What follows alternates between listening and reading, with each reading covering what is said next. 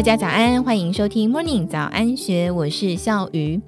人资经验超过二十年，人资小周末社群创办人卢世安在二零二二年二月七号开工上班日时表示。听到一位人资主管说，他们公司总人数一千六百人，在星期一上班日就收到了超过两百五十份的离职单。他观察这几年台湾面临人才荒，企业为了找人才，已经主动调整高阶主管的薪资，累计达到三到四成，这是他从来没有见过的调薪幅度。他判断，台湾将会从二零二二年延续去年出现的薪资调整热潮，在未来十年滚动式累积，员工基本薪资有可能会出现比过往上涨一倍半到两倍的幅度。卢山指出，人才流失是对资方极大的挑战。回顾历史，在民国七十五到八十四年，台湾是世界的工厂，经济起飞，景气欣欣向荣，这十年员工基本薪资翻倍涨。随着台商外迁以及外资撤离台湾，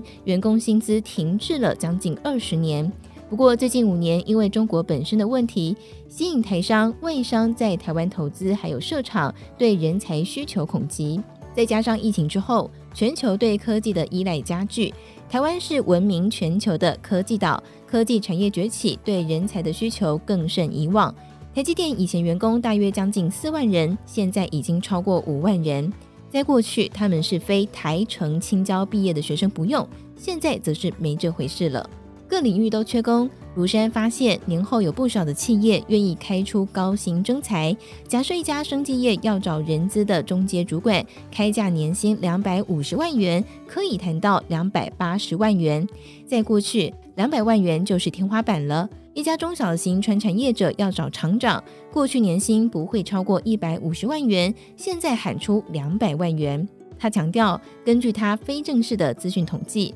二零二二年的调薪规模，不论产业，高阶大约百分之二十五到百分之五十，中阶约百分之十到百分之二十五，低阶是百分之五到百分之十。